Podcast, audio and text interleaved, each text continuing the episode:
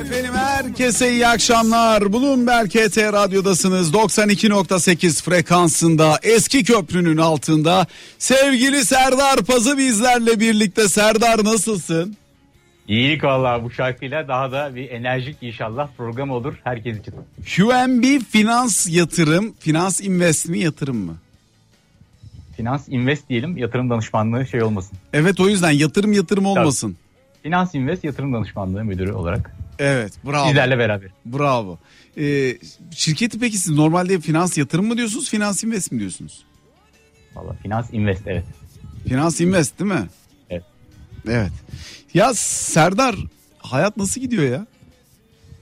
Hayat güzel işte bu kısıtlamalar bitiyor normale nasıl döneceğiz? Ben o yüzden Derken soruyorum heyecanlı mısın yani? Mesela sokaklara çıkmaya, alemden ale, aleme akmaya hazır mısın?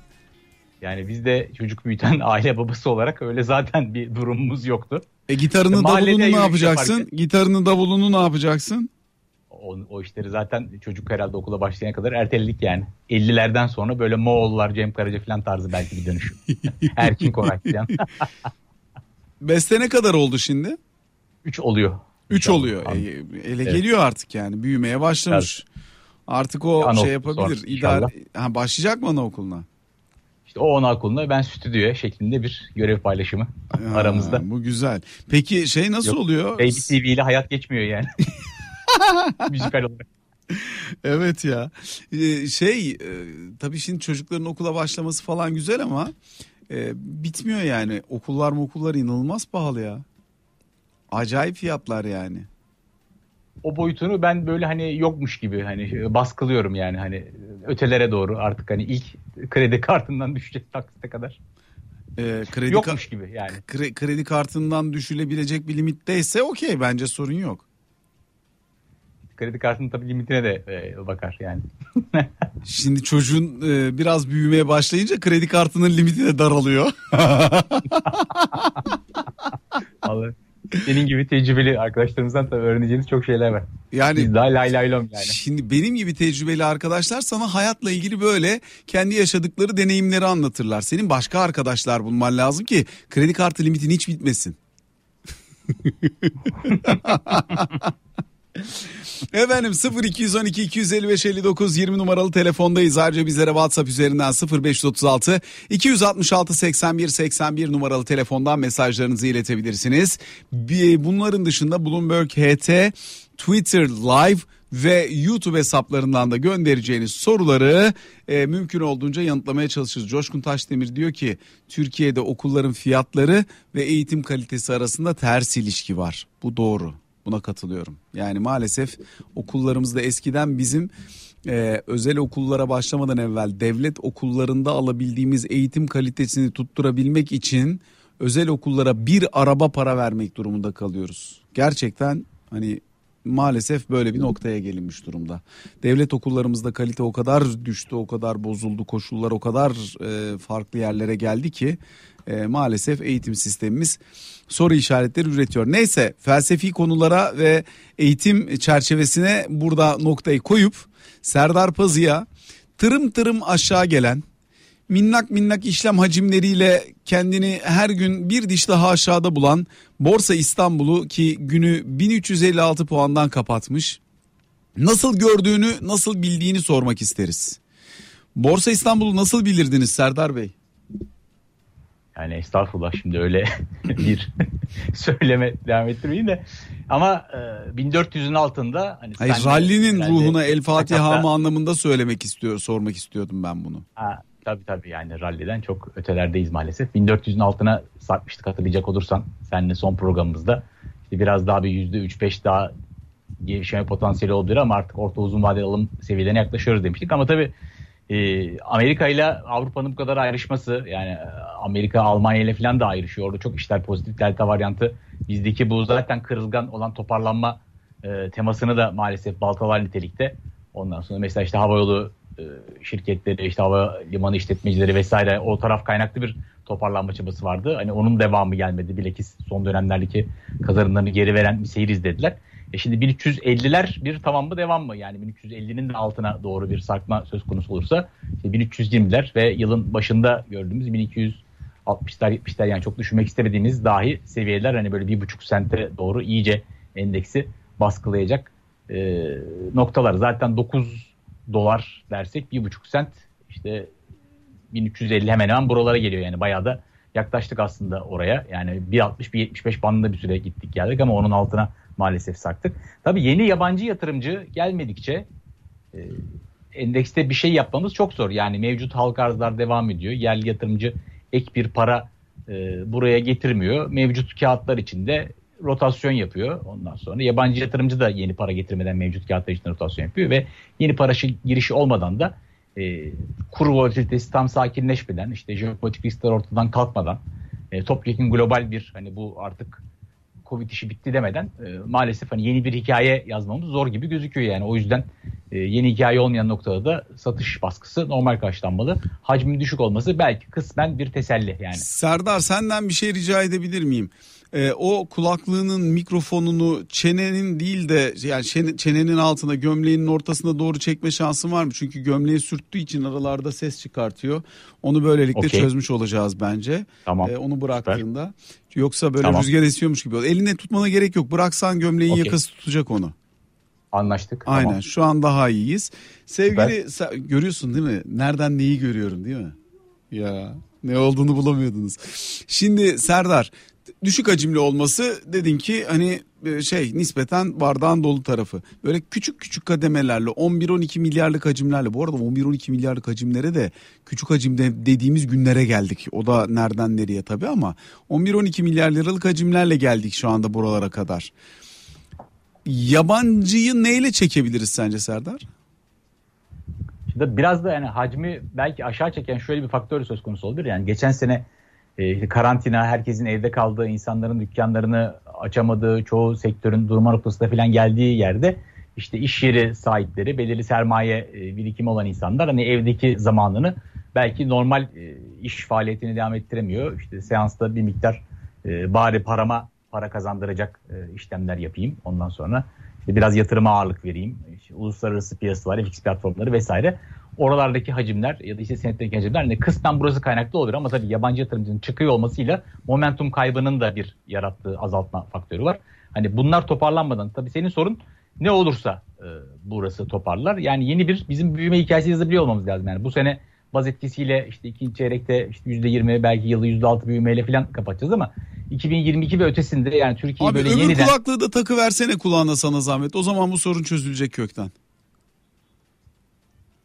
Öbür kulaklığın diğer tarafını takmadın Çok pardon. Heh. Çok pardon. Şimdi sanırım da gene biraz o tarafta kaldı. Evet. Gene ortaya alman lazım o mikrofonu. Peki şöyle o zaman şey yapıyorum. Aynen öyle. Bak şimdi sesin evet. böyle e, müthiş gelmeye başladı. Evet. Şey o zaman 7, 7'den sonra da şiir programıyla devam ederek işte bir ümittir yaşamak falan bir şeklinde. Bir ümittir yaşamak. efendime söyleyeyim. 2022 ve sonrasında yeni bir büyüme hikayesi. Yani şimdi bakıldığında büyük yatırım bankaları ne diyor? Lan bu sene %6 büyüyeceksiniz ama ondan sonra işte gene 3'ler 3,5'lar civarında. Yani potansiyel büyümenin altında belki de artık potansiyel büyüme oralarda ama biz %3 3,5 potansiyel e, büyümenin altında bir büyüme serisiyle e, Amerika'dan e, ondan sonra Almanya'dan Avrupa'dan fon çekmemiz buraya zor. Yani ya kur volatilitesinin tamamen böyle sonlandığı yani kur böyle bir sezon finali yapacak bir yerde ondan sonra artık e, uzun bir süre işte yani Brezilya realinin ne bileyim Güney Afrika falan olduğu gibi böyle yüzde 20-30 ama zamana eğilen birkaç yıllık bir böyle e, değerlenme hem nominal hem reel bazda bir değerlenme sürecine girecek. Hani onu görecek hani ben en azından sermaye piyasasından kazandığımı kur tarafında e, bırakmam diye. Çünkü şimdi düşünecek olsak hani 7-20'den açılan pozisyonlar işte kabaca %20 değer kaybı aldığı kağıt 20-25 bile gitse ana parayı kafa kafaya kurtarıyor. E bir de endeks de geri geldi. Yani çok acayip kağıt seçimleri yapmadıysa e, son 5-6 ay içerisinde pozisyon açan yabancı yatırımcı hep sütten ağzı yandı. Dolayısıyla önümüzdeki dönemde de yoğurdu üfleyerek yemeleri yani dediğim gibi kur tarafında şu son bir iki gün olan yani volatilitenin azalması, belirli bir dengeye otur, oturması vesaire hani Brezilya reali, Güney Afrika randı gibi bir birkaç ay geçirmemiz lazım yabancı yatırımcıyı buraya tekrar e, cazip hale getirmesi için diye düşünüyorum. Şimdi Yabancı gelmezse ne olur bu borsada?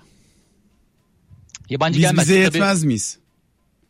Bizim kendi içimizdeki devinimimiz nasıl? İşte her ay belirli ölçüde bireysel emeklilik fonlarına işte %3'ler, %5'ler, %10'lar mahiyetinde paralar geliyor ondan sonra. Ama onun haricinde e, işte içeride yerli yatırımcı %53-55 civarı olan DTH'ı e, da gene dolardan TL'ye geçmesi adına bir kur volatilitesine azalma görmemiz gerekiyor. Enflasyonda bir sakinleşme e, görmemiz gerekiyor. Bunlar da hani çok kısa sürede olacak şeyler. Yani bugün başlasa bu süreç iki ay sonra filan bunun emarelerini alırız. Dolayısıyla yani yeni halka arzlar işte oralara doğru yeni girişler için mevcut kağıtlardaki pozisyonların azaltması vesaire bu döngü e, tabii global tarafta çok iyimserlik olur işte S&P 4500'e gider Nasdaq 15000'e gider falan o zaman endeks buralarda bir kısa vadeli oluşturup yeniden 1400'leri falan deneyebilir ama bizi böyle yeni tarihi zirvelere götürecek ya da işte 6 aylık 1 yıllık perspektifte işte 6 ayda baktığımız zaman %10'a yakın yıllık %20'ye yakın bir alternatif getiri maliyeti var. TL faizlerinin geldiği seviye itibariyle. Onun ötesinde topik endeksi taşıyacak bir devinim zor gibi geliyor bana. Şimdi gelen sorular var. Diyor ki mesela Fabregas Fener Rumuzlu takipçimiz YouTube'dan yazmış. Serdar Bey yurt dışında fon yöneticisi bir arkadaşım var. Sizin endeks 1200'leri görmeden fon olarak gelmeyiz dedi. 1200'lere kadar düşer miyiz demiş. Tabii işte bu yıl başında görülen seviyeler önlü grafik açık olmadığı için 1260'lar gibi aklımda kalmış. Yani yanlışsa kusura bakmayın. E, dediğim gibi yani ya kurun öyle bir yere geliyor olması lazım ki yani işte atıyorum bu, o burası da olabilir yani, yani 8.80 tarihi zirve görmüş olup buradan da kur böyle 7'lere falan birkaç sene gidiyor olabilir. Yani onu şimdi kestirmek çok zor yani. Ama buranın yukarısı da olabilir. İşte yıl sonu forward kura bakarsak 9.30'lar 9.40'lar vesaire.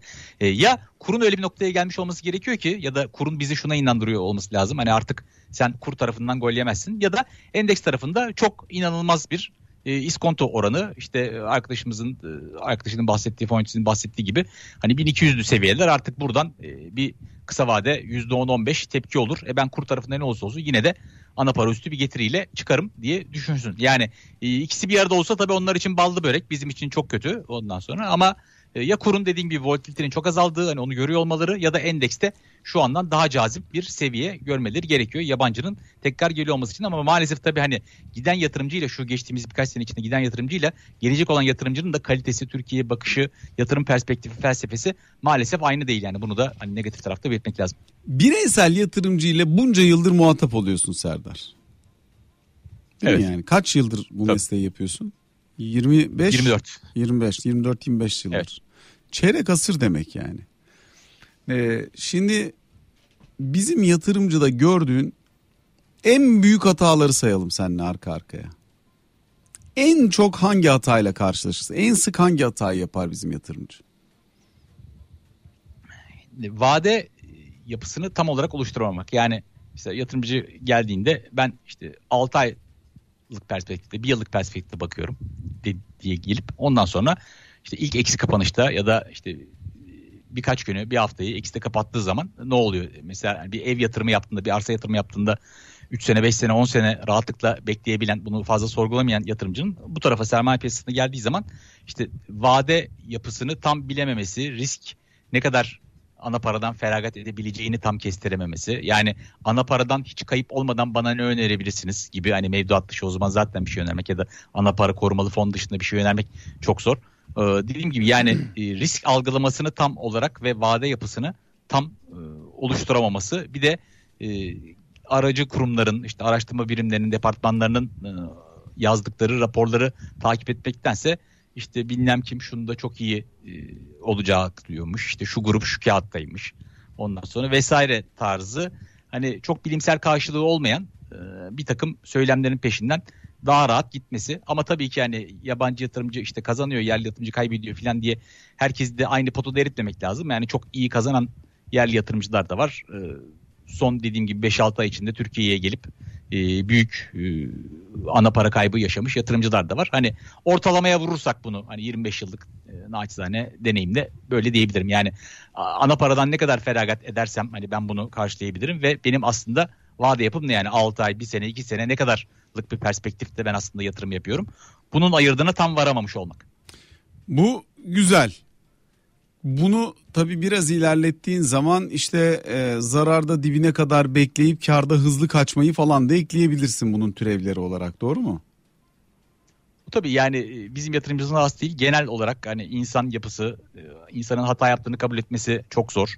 Ondan sonra e, yani kardan da kar cebe yakışır işte e, aman bir şey olur da bunu da kaybederim diye onu bir garanti altına alıp ama zararda işte yüzde bir iki karı cebe koyup yüzde beş yüzde on yüzde yirmi senin de dediğin gibi ya da kaldıraçlı pozisyonda ısrarcı olmak. Yani e, çok büyük yatırımcılara falan baktığımız zaman böyle onda dokuz falan doğru karar verenler değil onlar. Yani onlar sadece e, yüzde elli elli beş gibi bir yani bayağı, aslında bayağı yazı tura gibi yatırım tercihlerindeki aldıkları kararların doğruluğu ama e, zarardan çok çabuk çıkıp karda da oturmayı bilen insanlar. Yani büyük fonların kurucularına ya da büyük trader olarak hani tarihe geçmiş insanlara bakıldığı zaman karda oturmayı bilmek ve zararda bir noktada kesmeyi bilmek. İşte orada da yani ben toplam portföyüm 100 liraysa işte bir ayın sonunda 95'in altına inmeyecek ya da herhangi bir günün sonunda 97'nin altına inmeyecek. Yani bu şimdi verdiğim böyle inanılmaz bir e, filtreden geçmiş süper bir oran değil. Yani bu herkesten herkese değişebilir. Çok ufak paralarda tabii ki e, ana paradan büyük risk almadan e, sermaye arttırmak kolay değil ondan sonra. Ama e, yani günün sonunda aa işte ben e, yüzde otuz gitti yüzde kırk gitti. Çünkü yüzde otuz gittikten sonra onu toparlamak için yüzde elli kazanmanız lazım. Yani e, bir hatayı telafi etmek maalesef 2-3 doğruyla e, mümkün olabiliyor. Yani ana paradan belirli bir kayıp yaşandığı zaman. O yüzden yani o risk yönetimi, stop loss'ları e, belirli noktalarla tutmak ve girmeden önce ben bu trade'den en fazla ne kadar kaybederimin cevabını hani e, büyük bir açık yüreklilikle vermek ve onu da ondan sonra kabullenmek gerekiyor. Ya dur bakalım bir bekleyelim işte bir iki kapanış daha olsun ondan sonra ya yok canım fiyatı da aşırı fiyat diyor filan demeden çünkü gördüğünüz fiyat doğru fiyattır. Ee, hemen hemen her zaman ee, bunun ayırdığına varmak ve açık yüreklilikle hata yapabildiğini de kabullenmek bunu da işte neresi ise sizin kaldırabileceğiniz hani midenizin kaldırabileceği portföyünüzün kaldırabileceği bunu ayırdığınız zaman vakit olarak oraya stop loss'u koymak ve çok fazla ardına bakmamak çünkü yeni fırsatlar piyasada her zaman mevcut yeter ki siz oyunda ayakta kalın. Bir dinleyicimiz varmış sevgili Serdar Pazı hattımızda 0212 255 59 20 kim? Ertan Bey hoş geldiniz. Hoş bulduk. Merhabalar. İyi yayınlar diliyorum Açıl Bey. Çok teşekkür ederiz. Buyurunuz. Serdar Bey'e de selamlar söylüyorum. Çok sağ olun. Teşekkürler. Bu araçta aracın Bluetooth'undan konuşuyorum. Eğer kötüyse Yok şu anda iyi sesiniz. Hiç problem yok. Ha, bana da iyi gibi geldi. Yani bu aracı yeni aldım. Muhtemelen başarılı yok, yok. yani. Bu iyi iyi. Hiçbir problem yok. Buyurun. Ee, keyifle dinliyoruz her zamanki gibi. Her zamanki gibi ufkumuzu açıyorsunuz. Neşe, sohbet Çok teşekkürler. Sağ olun. Numara 5 yıldız. E, bu, bu akşam konsepti değiştirelim. Ee, Serdar Bey'le siz e, seyircilere soru sorun mesela. Ben de ilk seyirci olayım. Yani merak ettiğiniz şey nedir mesela? Bir de Serdar var mı mesela Ertan Bey'e bir sorun? Sorsana bir soru. Ben e, yani ÖTV verdiği ÖTV'den ötürü teşekkür ediyorum öncelikle. ben de bir vergi ödeyen olarak. Siz mesela yatırım yani hisse senetleriyle aşina mısınız?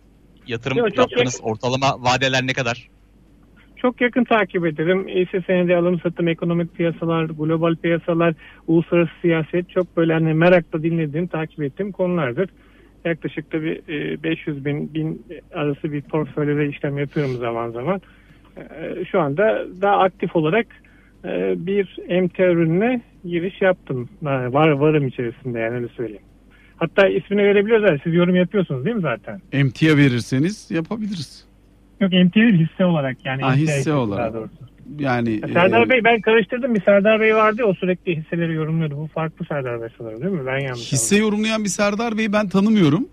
Ama e, Serdar evet. yok. Hisse konuşan Üzeyir var. Tuncay var elimizde. Yok. Ondan o, sonra o bizim menüde Gökhan vardı mesela. Gökhan Uskay Gökhan, vardı mesela. Ha Gökhan Bey, Gökhan Bey olabilir. E, bu, bu eli, bugün bugün menüde Serdar Pazı ama lezzetlidir o da.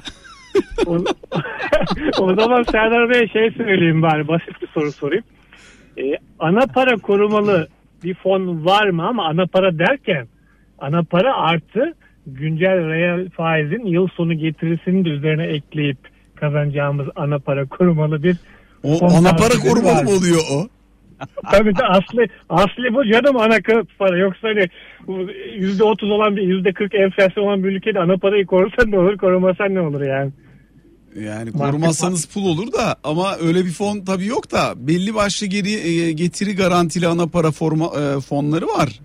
Ana işte bana böyle korumalı. iddialı fon lazım. İddialı böyle. Serdar yani. ne dersin? Bir iddialı fon var mı böyle ya da bir fon adı burada telaffuz edemeyiz tabii de. Yani neye bakması lazım bu beklenti içerisindeki Çok da bir şey beklemiyor yani. Ana param dursun üstüne benim yıllık alabileceğim faiz olsun. Onun kadar üzerine de alabiliyorsam o faiz kadar biraz daha para alayım diyor mesela. Pek de bir şey söylemiyor aslında istemiyor öyle mi?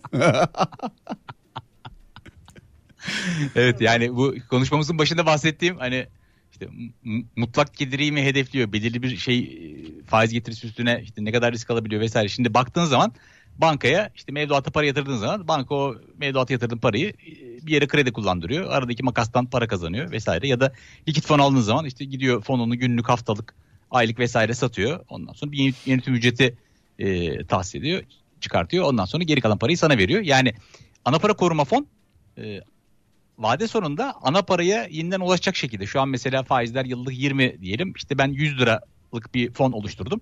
İşte 83-84 lira falan yatırırsam bugünden e, bir yıllık tahvile e, yıl sonunda 100 lirayı geri alırım. Ondan sonra kalan bana kalan 16 lirayla da bir yatırım yapıyorum. İşte hangi tema altın, petrol ondan sonra gelişmekte olan e, ülke hisseleri, işte bir emtia sepeti, teknoloji hisseleri mesela gündemde vesaire. Öyle yani e, ben bütün yatırılan bana ana parayı e, yıl sonunda faizde geri verecek şekilde yatırırsam ona risk alacak bir şey kalmaz. O zaman hani belirli bir kaldıraç falan kullanıyor olması lazım. Bu o kaldıraç kullanıldığı zaman da işte farklı mevzuatla vesaire giriyor. Dolayısıyla e, kesişim kümesi sıfır maalesef. Cevap veremiyoruz.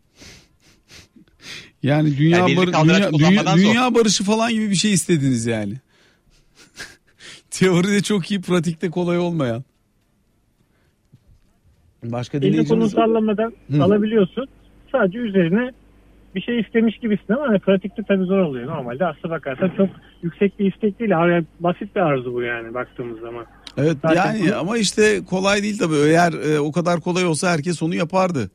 E, buradaki zorluk biraz önce Serdar'ın söylediği gibi getiriyi garanti altına alabildiğiniz için almak zorunda olduğunuz için bu tür fonlarda e, size hareket alanı ve getiri imkanı sağlayabilecek kısmın hakikaten getirisi yüksek ürünleri bulabilmesi.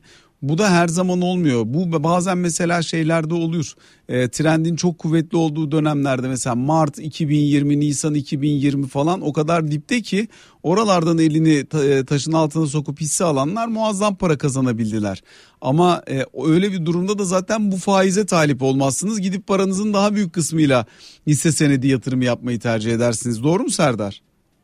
Doğru tabii ki. Yani bir de işte bu fonların e, izahnamesi, kuruluş süreci vesaire hani 2-3 ay sonra mesela önümüzde 2-3 ay sonra mesela şu an Haziran ayındayız. İşte Eylül'den sonraki 6 ay bir sene ne iyi oldu mesela. Bunu da hani kestirmek çok zor. Hani bu kadar kısa zamanda Fed riski var. İşte Amerika'da tanınmış İslam riski var.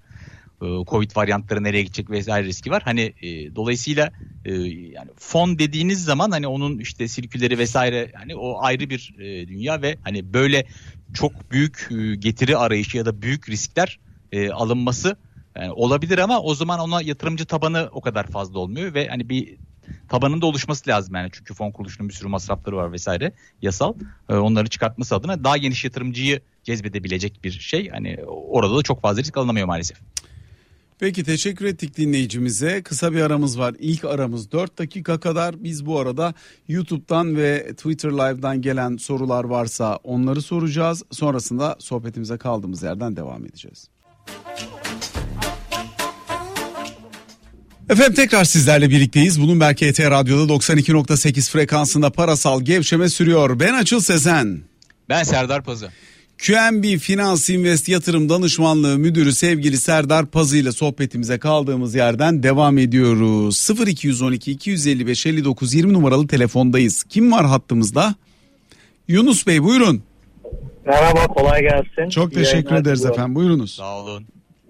Ee, benim sormak istediğim herkesin şu an kan ağladığı ve sormayı beklediği soru bu borsanın hali ne olacak? Biraz önce konuştuk aslında birazcık ama kaçırdınız mı başını?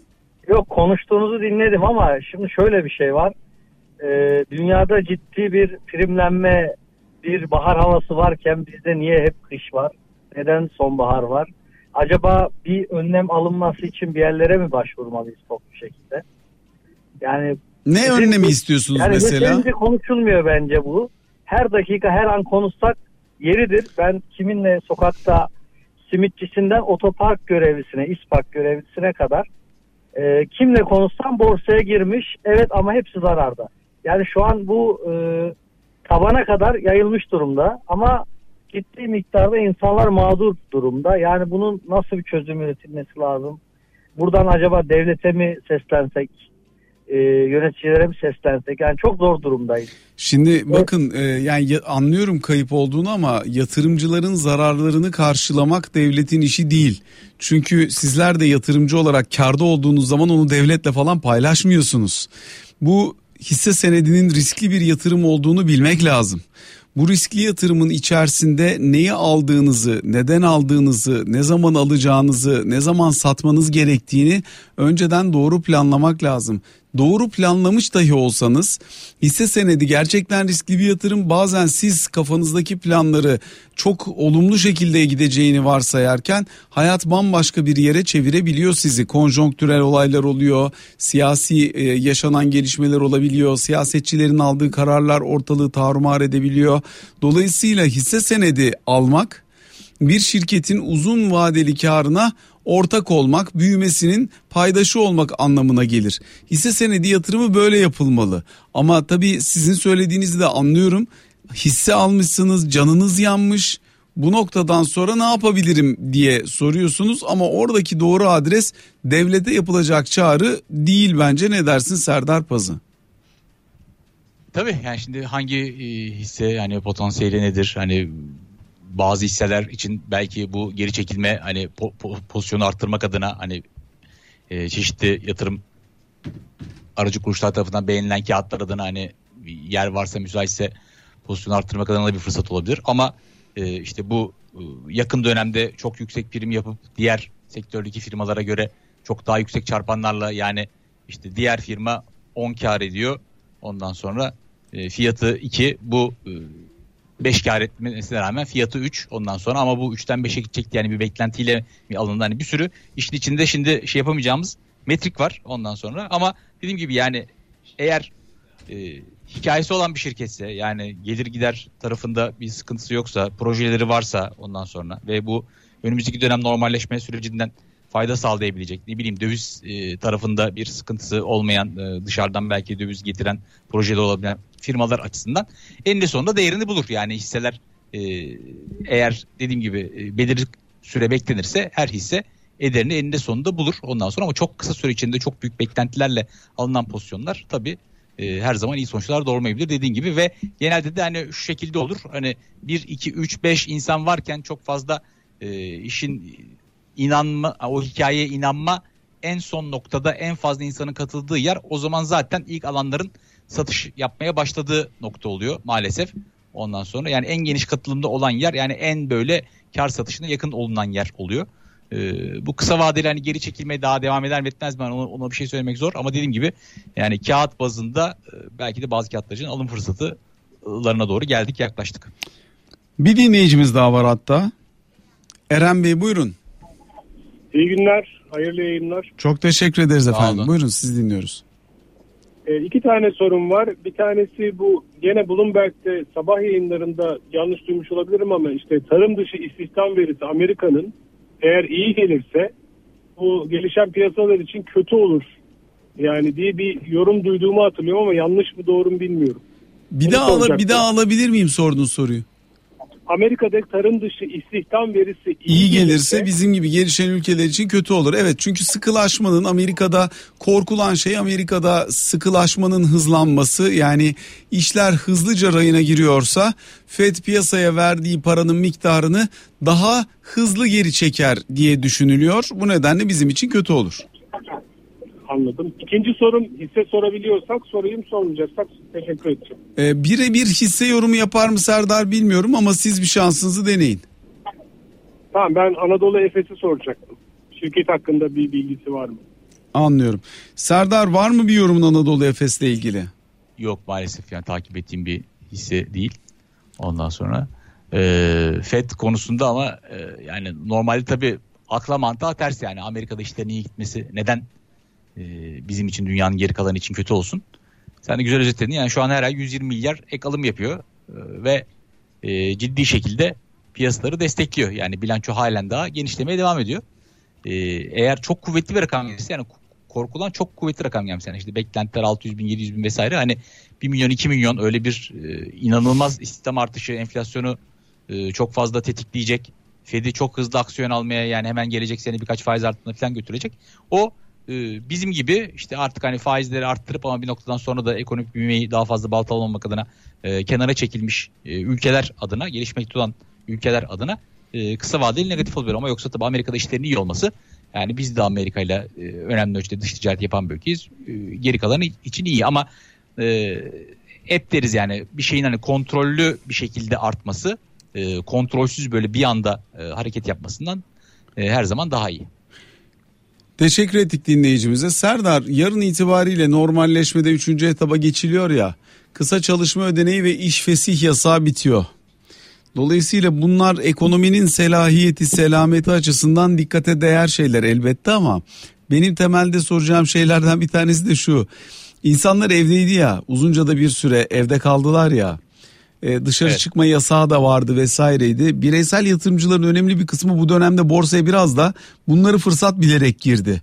Yatırımcı sayısının düşmesini bekler misin bunlardan sonra? Hayatın normalleşmesi, normal akışına kavuşması?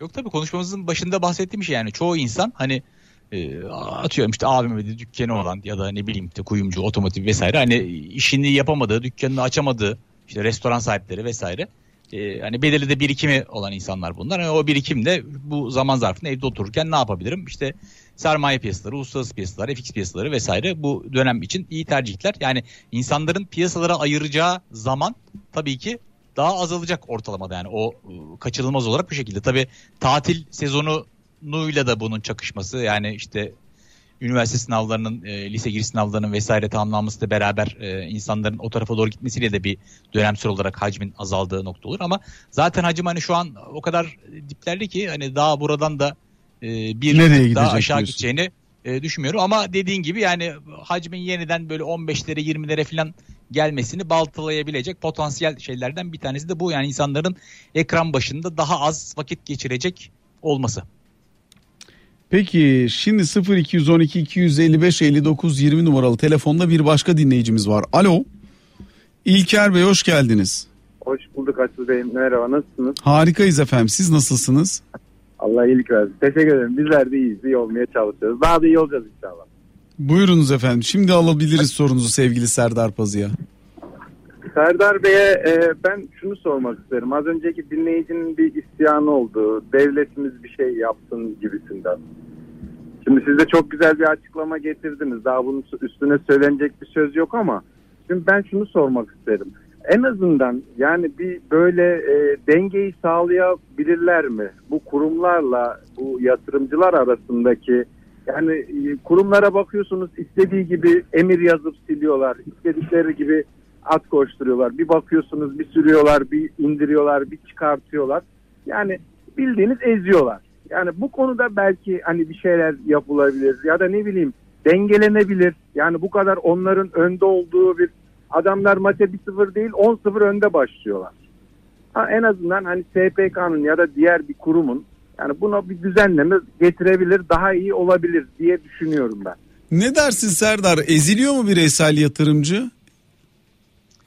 Ya şimdi şöyle bir şey var. Mesela şimdi eurolar piyasasında bir işlem yaptığınız zaman işte karşında mesela çok büyük yatırım bankalarını alıyorsun. O yatırım bankalarının işte çalıştırdığı 30-40 tane matematikçi var. İnanılmaz böyle e, modeller geliştiriyorlar ve e, yani sen ekrana tıklayıp işte sağ klik al sağ klik sata falan gidene kadar e, 20 kere algo senin önüne geçiyor vesaire. Yani hani ve topladığınız zaman sıfır bu oyun. Yani hani e, birinin cebinden çıkan öbürünün cebine giriyor. Yani hani bir şirket yeniden e, halka arz olduğu zaman işte herkes kazanıyor gibi gözüküyor ama o zaman da çok acayip şirket değer kazanırsa o zaman şirketi e, satan e, sahibi demek ki daha ucuzdan satmış demek oluyor. Yani dediğim gibi mutlaka birinin cebinden birinin cebine şeklinde ve e, burada da yani büyük ölçüde ayırdığınız zaman verdiğiniz emek yani diğer bütün işlerde olduğu gibi. Yani ben işte çok yetenekliyim. E, günde yarım saat çalışsam işte sağlık çıkarım 90 dakika oynarım. E, 3 saat 4 saat çalışan adam bir süre sonra seni iyi geçebiliyor. Yani bu tarafta da bu şekilde yani e, ayırdığınız emek, zaman ve karşı karşıya kimleri aldığınızı bilerek yani şimdi mesela e, bir maçı çıktığınız zaman karşı tarafta çok profesyonel insanlar varsa ondan sonra hani e, kazanmanız çok zor. E, bu tarafta bu şekilde yani çok ufak risklerle ve yani bunu ayırabileceğiniz zaman limitliyse de daha böyle yatırım fonları, bireysel emeklilik fonları üzerinde filan işte zaman zaman hisse yoğun. Ama işte e, alsat yapmaya yoğun, çalıştığınızda yoğun. fırsat eşitliğini maalesef yakalayamazsınız. Yani adamın server'ı borsada sadece bir kablo mesafesinde onun milisaniyeler içerisinde ilettiği emri sizin yakalamanız mümkün değil. Ayrıca elbette emir iptali, emir silmesi vesairesi bütün bunlar e, o algoritmik işlemler çerçevesinde bütün dünya borsalarında kullanılan yöntemler. Bunlara da yapacak çok fazla bir şey yok. Borsada bizim ihtiyaç duyduğumuz alım satım yapan yatırımcı gün içerisinde bunu yapan yatırımcı değil. Borsada daha uzun vadeli Türk şirketlerinin geleceğine yatırım yapan, buralarda bir miktar risk alıp bunun karşılığını alabilen ama bunu her gün gün içinde birkaç kere alsatla gerçekleştirmeye çalışmayan yatırımcı profili. Uzun vadeli yatırımcı, uzun vadeli temettü beklentisiyle yatırım yapan yatırımcı. Biraz daha profilimizi buna dönüştürmek lazım. Yani borsa hızlı ve kolay para kazanma yeri değil hızlı ve kolay para kaybedebilirsiniz, kazanabilirsiniz ama bunu sürdüremezsiniz. Yani e, paranızın tamamını kaybedebilirsiniz ama kazanmaya başladığınızda da bunun ebediyen devam edecek bir şey olmadığını bilerek gitmelisiniz. Ya borsa çünkü eğer günlük trade yapıyorsanız terste çok kolay kalabileceğiniz bir mecra. Doğru mudur Serdar?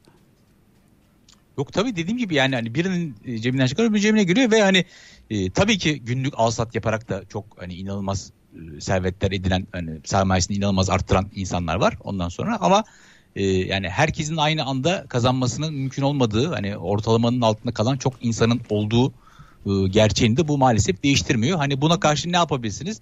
İşte dediğim gibi yani stop loss'u vesaire e, risk yönetimini mutlaka hani günlük rutinizin bir parçası yapmak ondan sonra ve yani daha orta uzun vadeli hikayesi olan e, şirketlerde biraz daha yatırım vadesini uzatarak e, işin içinde olmaya çalışmak. Çünkü çok kısa vadelerde dediğim gibi yani bir e, büyük hedge fonun pozisyonunu ayarlamasına maruz kaldığınızda ondan sonra işte ya bir opsiyon işlemini hedge etmek için yaptığı bir işlem ondan sonra sizin bir anda %3 %5 yani bu artı yönde de eksi yönde de olabilir.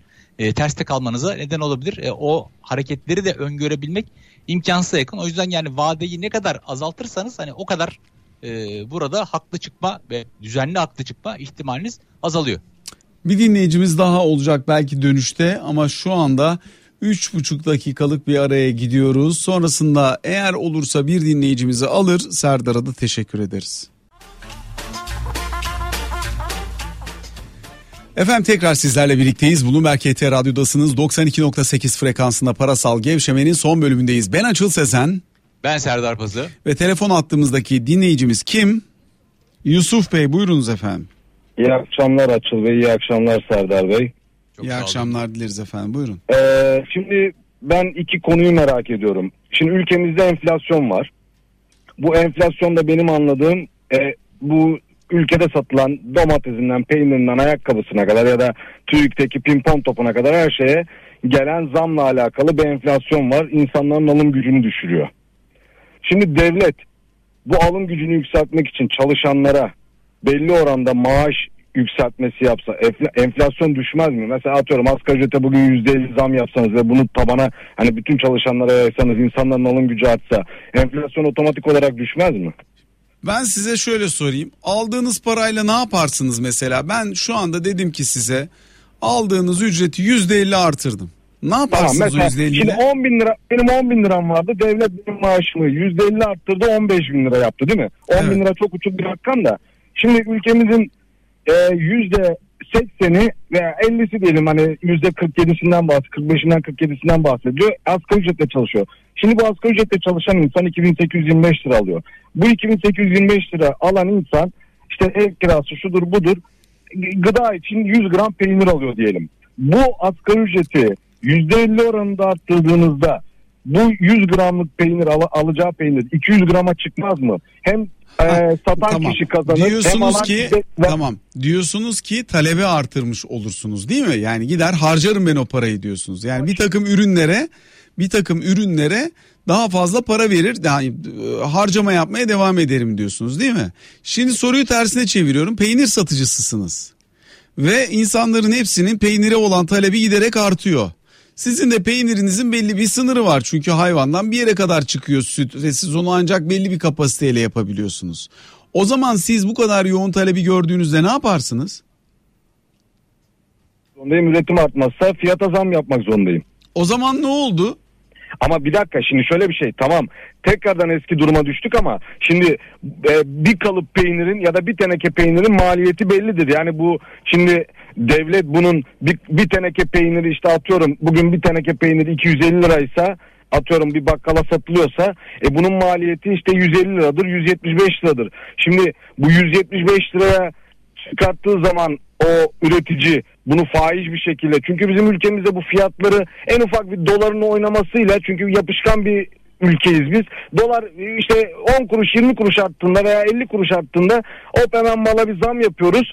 Ondan sonra da kalkıp işte e, dolar aşağı geldiğinde de bu sefer o mal o fiyatı geri çekmiyoruz. Yani devlet bunu denetleyemez mi? Mekanizma kuramaz mı? Yani çünkü biz insan İşte olarak da bilinçsiziz. Bu çok haklısınız bu söylediğinizde ama bu iş e, öyle yürümüyor. Yani biraz önce söylediğiniz gibi eğer fiktif bir şekilde gelir artırırsanız bu gelir bir yerden sonra harcamalar üzerinden bir talep enflasyonu yaratıyor. O yaratılan talep enflasyonu ve sizin o kaynağı üretmek için yani insanlara para verdiniz ya o parayı vermek için ekstra yarattığınız Türk lirası paranızın değerini düşürüyor. O düşen para değeri hem enflasyon nedeniyle hem sizin ekstra yaratmış olduğunuz o kaynak ve onun üzerinden gelen enflasyon nedeniyle düşen para değeriniz bir yerden sonra kuru artırıyor. Kur arttıkça bir kez daha değer düşüyor enflasyon biniyor. Yani bu bir döngü ve bunun doğrusu insanların gelirlerini artırmak değil. Yani insanların gelirlerimizi zaten artırabiliyorsak artıralım sonuna kadar artsın. Hiç kimsenin hiçbir itirazı olamaz buna. Bu da devletin işi değil ayrıca da. Ama buradaki temel sorun nedir? Temel sorun fiyat artışlarını dizginleyebilecek politikaları üretmek. Onun nasıl olacağını da size Serdar anlatsın. Yok tabii yani şimdi çok doğru. Yani gelir dağılımını hani şimdi devlet nedir? Bir e, gelir dağılımını düzenleyen mekanizmadır. İşte vergi toplar, topladığı vergiyle de bir takım yatırımlar yapar. İşte toplam insanların refahını arttırmak, kalkınmak adına bir takım doğru bulduğu girişimleri yapar. Şimdi hani kurumlar vergisi at, artıp ondan sonra sermaye piyasası işlemlerinden filan vergi artıp oradan topladığı vergiyi işte dar gelirliye daha fazla ya da dar gelirli insanların işte vergi oranını düşürerek asgari ücretten vergi almayarak vesaire hani bir takım böyle e, ufak e, ayarlar yapılabilir ondan sonra ama yani esas bizim dolara olan bağımlılığımızı azaltacak ve enflasyonu bu kadar e, yüksek büyük bir sorun olmaktan çıkartacak şey bizim en azından kendi tükettiğimiz gıdayı e, içeride üretebilecek hale yeniden gelmemiz. Yani devlet planlama teşkilatı benzeri bir oluşumla biz işte kaç ekmek tüketiyoruz?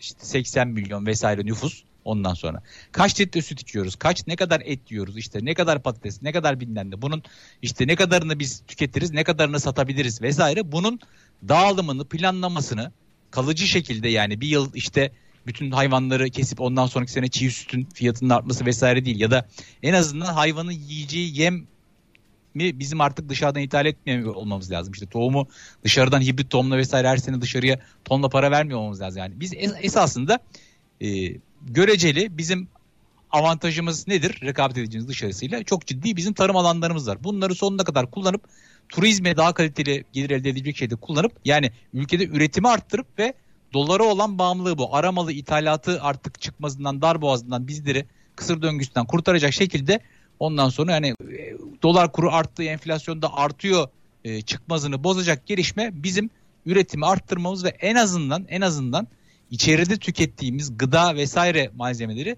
kendimiz üretebiliyor hale gelmemizdir diye düşünüyorum. Naçizane açık katılır mısın?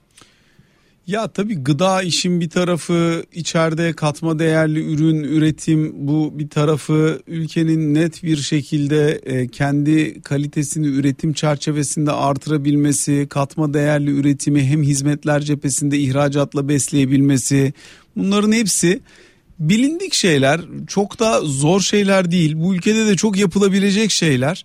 Ama zaman lazım bir yapma iştahı lazım. İki yapacak zaman da lazım. Üç yani olması için insanların sabretmeyi kabullenmesi, siyasetçilerin o kabullenilmişlik içerisinde kendilerine alan üretebilmesi, aynı zamanda bu hikayenin doğru zamanda yapılması, doğru bir paketle anlatılarak dışarıdan da belli ölçüde fon akımıyla beslenmesi gerekir. Bu dünyanın en mucize şeyi değil yaptık biz bunu geçmişte. Ama yarıda bıraktık. Yarıda bırakmazsak iyi olacak tabii. E, tabii ki işte bu kuraklık vesaire yani önümüzdeki bunu hani meteoroloji ve çok farklı disiplinlerin bir araya gelerek hani biz optimum ne üretmeliyiz, ne üretebiliriz, neyi üretirsek dışarı pazarlayabiliriz ve yani şunu ben demek istiyorum hani en azından e, cari açık hani gıda fiyatları vesaire bir cari açığın bileşeni olmasın yani biz e, tarım tarafından böyle bir e, fonlama ihtiyacı duymayalım. Bilakis e, oradan elde edeceğimiz belki e, artı katma değer senin dediğin gibi daha yüksek e, gama hitap edebilecek işte teknoloji vesaire savunma sanayi ve ondan sonra iletişim mobil vesaire o taraflara bir e, kaynak e, oluştursun. Yani ama ilk planda bizim hani tarım ve turizm e, göreceli rekabet avantajı yani coğrafi koşullar itibariyle ilk başlamamız gereken nokta olmalı diye düşünüyorum. Sevgili Serdar Pazı, sana bu akşamı bizlerle geçirdiğin için çok çok teşekkür ediyorum. Ben de teşekkür ederim. Her zaman zevk seninle. Hakikaten son sohbetler. dakikaya kaldı ama gayet güzel, gayet keyifli bir sohbet oldu. Ee, yarın akşam ben yokum efendim. Ee, bir başka programda e, sunum yapmak zorunda olduğum için sizlerle birlikte olamayacağım. Ancak e, cuma akşamı sevgili Abdurrahman Yıldırım'la birlikte olacağız. Onunla e, sohbet edeceğiz. Sizlerden gelen soruları birlikte yanıtlamaya çalışacağız. Programın son anı. Serdar Pazı senin için ne çalalım ha ha ha başta şarkını ezdiğim için şimdi sonunda bir kez daha sıkıştırdım seni. Ee, duman köprü altıysa o zaman gene dumandan seni kendime sakladım. Olabilir. Mümkünse. Yani Serdar Dumanlı. Bugün dumanlı bir gününde. E şimdi yeniden konserler vesaire başlayacak. Hani yerli Ya başlasın müziği ya. de seviyoruz. En çok kimin konserine gitmek istersin şu anda? Duman tabii ki. Duman. Yani Duman, Teoman, Athena bunlar sevdiğimiz, dinlediğimiz işte yaş grubumuzu ortaya çıkaran. Vizyonu 25 biraz yıl- vizyonu biraz geliştirmek lazım bence ya Serdar. Mesela bir Depeche Mode gelse fena mı olur? Mesela bir e, Rolling Stones turnesi gelse denk gelse fena mı olur? Metallica gelse kötü mü olur? Şöyle bir Keith Richards'tan anti-aging tavsiyeleri alsak filan. Mesela. Sevgili Serdar Pazı kendine çok iyi bak. Sevgiler selamlar. teşekkürler. Efendim herkese iyi akşamlar hoşçakalın.